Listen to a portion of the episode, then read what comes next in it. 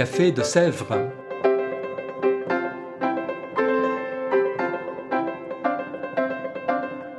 Au Café de Sèvres, on discute philosophie et théologie.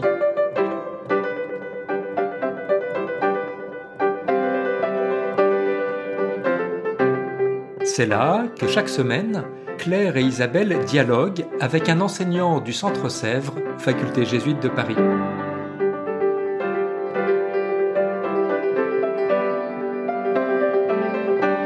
L'émission d'aujourd'hui est animée par Isabelle de la Garandrie.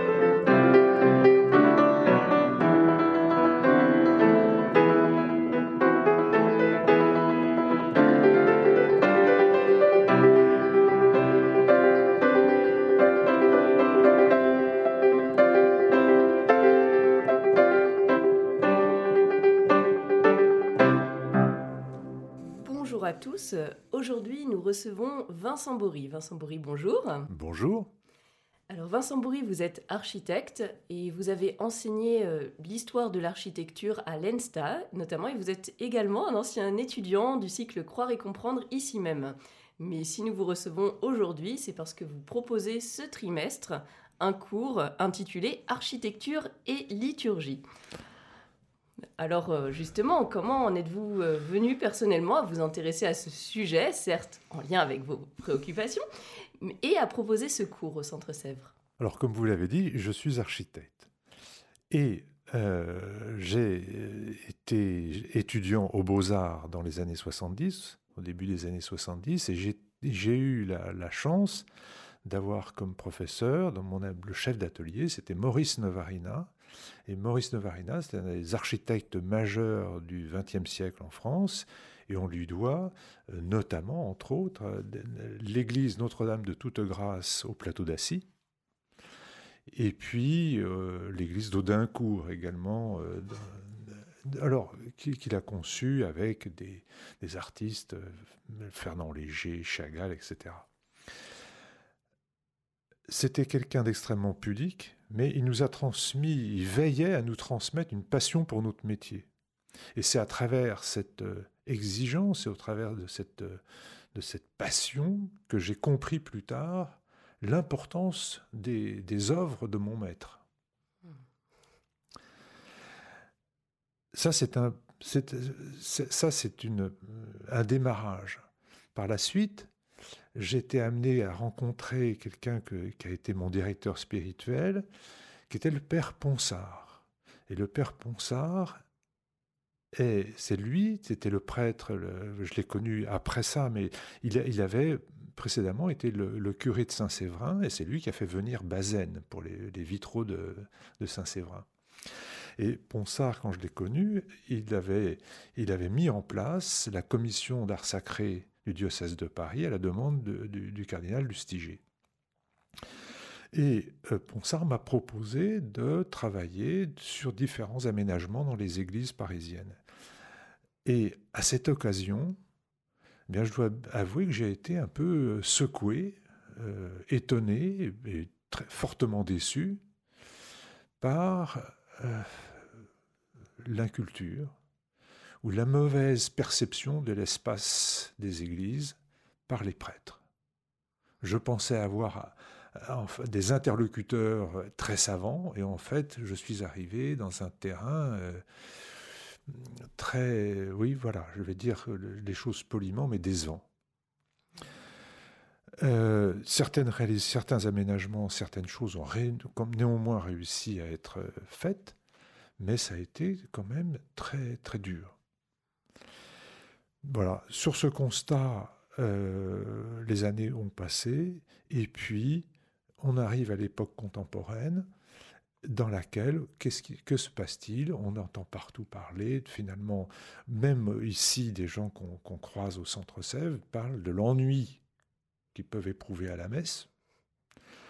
On parle de désaffection des, fidèles. Alors, la crise de, Covid n'a pas arrangé les choses, mais enfin, les, ég- les églises se vident. Et pour, moi, je fais la relation immédiate entre ce que j'ai vécu, notamment à l'époque de la commission d'art sacré avec Ponsard, et l'époque et le constat actuel. Je me dis, il y a une cause une causalité là. Donc, eh bien, il faut peut-être essayer de, corriger les choses et donc de sensibiliser sur la, et, de former à une meilleure perception de, de l'espace de la liturgie. Voilà. D'accord, merci. Vraiment, donc une invitation à se plonger dans cette thématique qui est, dont effectivement on entend peu parler aujourd'hui. Alors maintenant, des questions peut-être un peu plus précises sur, euh, sur ce contenu. On sait bien que les modalités de la célébration eucharistique ont changé au fil des siècles. Et est-ce que cela a eu une influence sur la manière dont ont été construits les édifices chrétiens? Et quel grand trait de cette évolution peut-on repérer? Alors, il est évident que les édifices chrétiens témoignent de l'évolution des pratiques, des rituels, des liturgies, qui elles-mêmes correspondent à des évolutions de la doctrine, parfois des inculturations. on voit bien que d'un pays à l'autre, les, pratiques sont, les, liturgies sont, sont, différentes, et bien sûr des décisions prises lors des conciles. Par exemple, mhm. la réforme liturgique introduite par le Concile de Trente, au milieu du XVIe siècle, a eu pour conséquence la suppression ou le déplacement des jubés, puisque le cœur devait désormais être visible par les fidèles pour leur permettre de suivre aisément le Fils. Donc, vous voyez, une décision, un concile, paf, et directement l'espace de l'Église est appelé à être modifié. Alors aujourd'hui, les règles fixées au XIXe siècle, qui semblaient complètement immuables, euh, semblent, euh, euh, semblent oui, semblent immuables, alors que dans l'histoire de, la, de la chrétienté, de l'histoire de l'Église, il y eut une variété très très très étonnante de pratiques consacrées. Comme le dit le théologien Louis Bouillet euh, euh, aucune de ces dispositions n'est jamais apparue canonique en elle-même ni pour elle-même. Nous ne sommes donc pas limités par le passé, par le legs du passé. Donc voilà, c'est un, un message d'espérance. voilà. Tout à fait. Alors peut-être qu'au-delà de cette question historique, avec quelles autres dimensions humaines et spirituelles doit composer un lieu de culte? Parce qu'il n'y a pas que l'histoire qui compte. Et peut-être la question derrière celle-ci est sans doute de se demander à quoi peut ressembler une église réussie. Je mets plein de guillemets à réussi, mmh, mais euh, voilà. Ah, c'est une question très, très importante et très vaste. Parce que euh, l'architecture est un art, mais c'est un art bien particulier, c'est un art qui répond à des euh, contraintes. Donc la première question, c'est de se dire qu'est-ce qu'une architecture, en dehors de la liturgie, qu'est-ce qu'une architecture réussie? Pas simple. Hein? Alors c'est l'architecture euh, qui répond, qui s'inscrit dans un site, mhm. qui répond à un programme avec un budget, avec des matériaux, qui exige la maîtrise des savoir-faire donc si vous éliminez ces points-là, déjà l'architecture va être ratée. C'est une architecture dans laquelle il y a une conceptualisation mhm. euh, qui prend en compte l'usage, mais le rituel, ici, euh, son déroulement, son organisation, etc. Et puis, à ces considérations viennent se greffer d'autres euh, éléments qui vont pousser l'architecte, dans le cadre de l'architecture liturgique, à s'interroger sur la notion de sacré, euh, une symbolique qui souvent dépasse le cadre stricto sensu de l'architecture chrétienne ou catholique. Hein, par exemple, l'orientation. Euh, on en parle beaucoup, mais enfin bon, voilà, c'est une, euh, c'est une dimension qu'on peut prendre en compte. il va y avoir aussi peut-être une certaine théâtralité. Mhm. Alors, euh, l'église des jésuites à Rome est là pour nous, pour nous rappeler que ça existe. C'est sûr. Hein? Euh, il va y avoir euh, l'expression dans l'architecture, l'architecte va se, poser la question de l'expression d'une communauté qui se rassemble dans un espace. L'expression de la communauté. Et pour ma part, j'aurais tendance à insister sur la dimension corporelle, l'expérience de l'individu dans cet espace, ce qu'il accomplit dans ses mouvements, ses déplacements, ce qu'il perçoit par ses sens. Euh, c'est à mon avis l'une des clés pour un renouveau de la liturgie. Hmm. D'accord. Voilà. C'est vrai qu'on prend vraiment les choses dans ce sens-là, mais c'est intéressant. Euh, et bon, donc dans les églises, même si vous parlez de l'importance du corps et de ses déplacements, on sait que traditionnellement, on a en général une nef, un chœur, parfois un narthex. Est-ce qu'il y a des règles spécifiques de conception de ces différents espaces? Ah bah, En termes de spécificité, spécificité, vous citez des espaces vraiment bien spécifiques, qui sont bien souvent associés dans des églises à croix latine ou à croix grecque. Oui. Hmm. Disons que alors, ces espaces euh, sont bien souvent associés à une forme de classicisme, entre guillemets. Hein.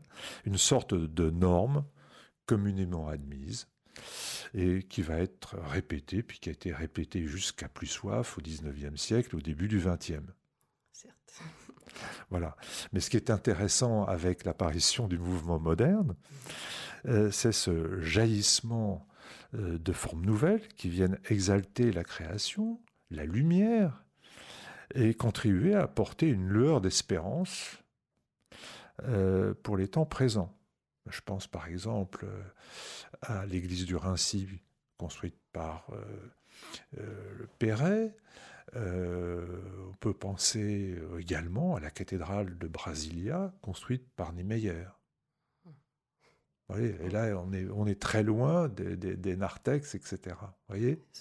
Et donc, il y, a, il y a la capacité, la possibilité de déplacer, de, de, de sortir du schéma du classicisme. C'est pas pour ça qu'il est mauvais, mais ça, voilà, c'est, il faut le. voilà, il y a des interrogations à se poser par rapport à ce schéma. Hein? Alors, cette, cette question est, vraiment euh, très importante. Et ça me fait penser à. Euh, au père couturier, mhm. hein, dominicain, euh, qui, avait dirigé la revue Art Sacré, et qui, dans, cette revue, a euh, insisté, a mis en valeur la spiritualité qui euh, s'exprime dans l'art et l'architecture des peuples dits primitifs, notamment en Afrique, et qui sont une spiritualité qui est bien éloignée des codes extrêmement rigides occidentaux. Oui. Hein on ne pense pas toujours à aller voir ailleurs. voilà. Mhm. Et puis, euh, le, ou un autre exemple, ça va être Le Corbusier, à qui on doit quand même la chapelle de Ronchamp, et qui s'est largement inspiré dans toute son œuvre de l'architecture arabe, et plus particulièrement mozabite. Vous voyez? Donc, il y a une très grande liberté d'expression pour le concepteur, et c'est une liberté qu'il s'agit d'accueillir hmm. et de comprendre. Oui. Alors, même si on entend cet espace de, liberté, de créativité, est-ce qu'on peut quand même s'appuyer sur des documents normatifs sur l'architecture liturgique Ou peut-être, à défaut de textes très normatifs ou normés, euh, quels textes peuvent nous aider, nous et puis une communauté chrétienne plus largement, à s'approprier l'espace de leur église paroissiale, l'endroit où ils vont prier dimanche après dimanche? Ah, C'est beaucoup de questions très importantes. Alors, il y a d'une part des écrits théoriques sur l'architecture.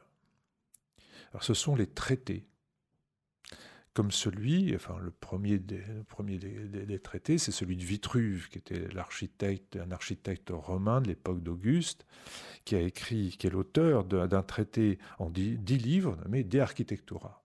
Et dans ce traité, euh, Vitruve aborde la, construction, l'édification d'un temple.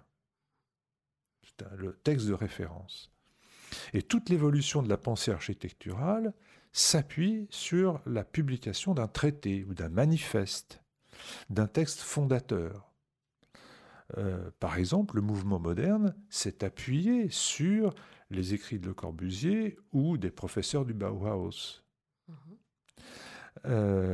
mais on pourrait citer également des époques précédentes, on pourrait citer Bernard de Clairvaux ou l'abbé Sugère. Voilà. Ce sont des textes fondateurs. Et puis il y a également, on parlait de, textes normatifs, il y a les normes. Et c'est très important, parce que derrière les normes, il y a l'art de bâtir. Et euh, pour ce qui est de l'architecture euh, des églises, ces règles de l'art euh, ont la chance d'être merveilleusement transmises par toutes ces confréries de compagnonnage. Et ces compagnons nous ont quand même laissé les cathédrales. Rien que ça. Rien, que ça. Mhm. Hein.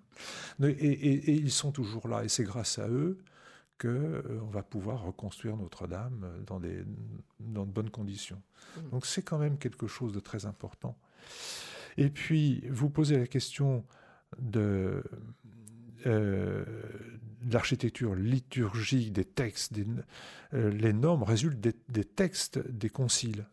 Alors aujourd'hui, Lumen Gentium, et plus encore euh, Sacrosanctum Concilium, qui sont issus de Vatican II. Qui, qui mettent, ces deux textes qui mettent notamment l'accent sur l'assemblée du peuple de Dieu. Alors je citerai trois livres qui peuvent aider à avancer dans la compréhension de cette architecture bien particulière. Mhm. D'abord, Architecture et liturgie de Louis Bouillet, qui a été publié aux éditions du Cerf en 1967 et qui dresse une fresque passionnante de 20 siècles d'évolution. Ensuite, l'inverse, liturgie et architecture. Le titre, l'ordre du titre a de l'importance. Euh, de Jean-Marie Dutilleul. Euh, livre qui reprend les conférences qu'il a données en 2018 au Collège des Bernardins. Jean-Marie Dutilleul, qui est l'auteur du réaménagement de l'église Saint-Ignace ici même. Oui, à deux pas. Et puis, je mentionnerai euh, le volume de La Pléiade, consacré à l'histoire du spectacle,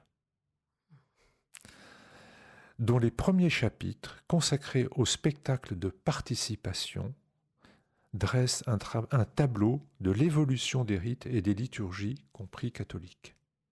Oui, c'est plus inattendu, mais. C'est inattendu, mais voilà, je pense que ça fait, ça fait sens. Mhm.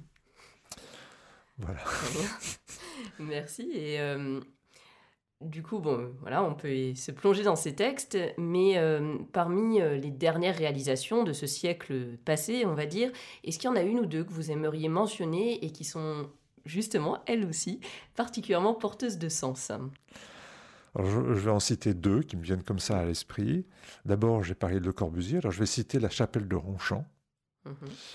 euh, car Le Corbusier a agi en plasticien assez visionnaire, et sa réponse va au-delà de la simple mise en forme de l'espace et des agencements.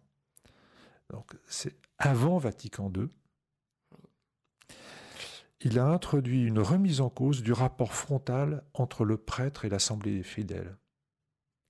Et ce faisant, il oblige les uns et les autres à repenser leurs relations. Mmh. Il décale. Mmh. Il décale. Il, force, il, pousse les gens à s'interroger. C'est très fort. Mmh. Voilà. Et puis, une autre réalisation qui est tout à fait récente, euh, qui est pour moi vraiment, euh, de, vraiment la, référence actuelle, c'est Saint François de Molitor, de Jean-Marie Dutilleul justement. Mhm. auquel euh, voilà, on, doit une toute nouvelle façon d'organiser la liturgie à partir de la communauté rassemblée des fidèles.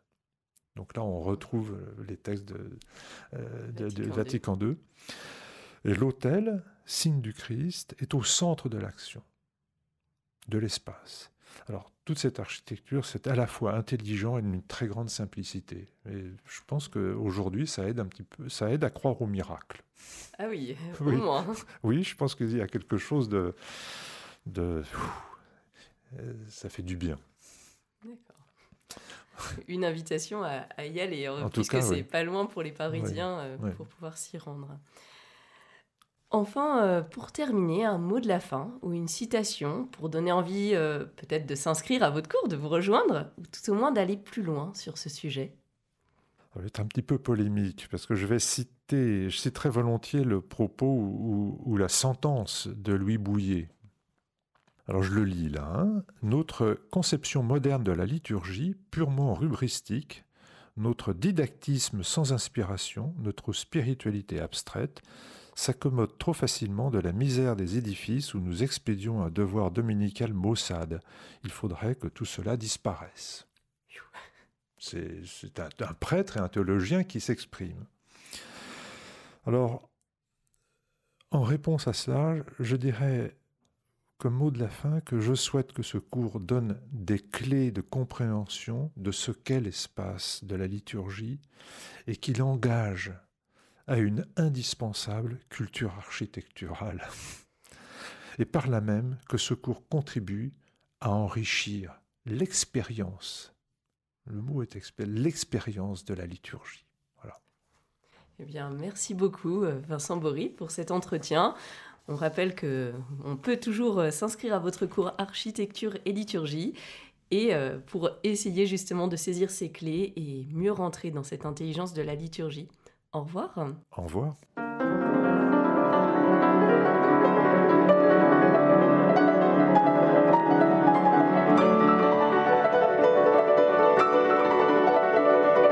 Vous écoutiez Café de Sèvres, le podcast du Centre Sèvres, faculté jésuite de Paris, en partenariat avec RCF.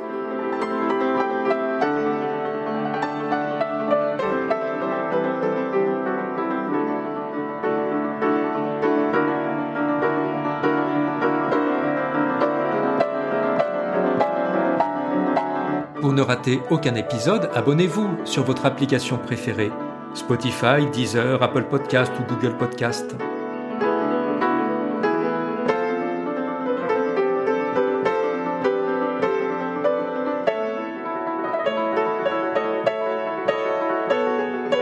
Et sur notre site internet www.centresèvres.com, découvrez l'ensemble de nos cours et conférences en philosophie et théologie.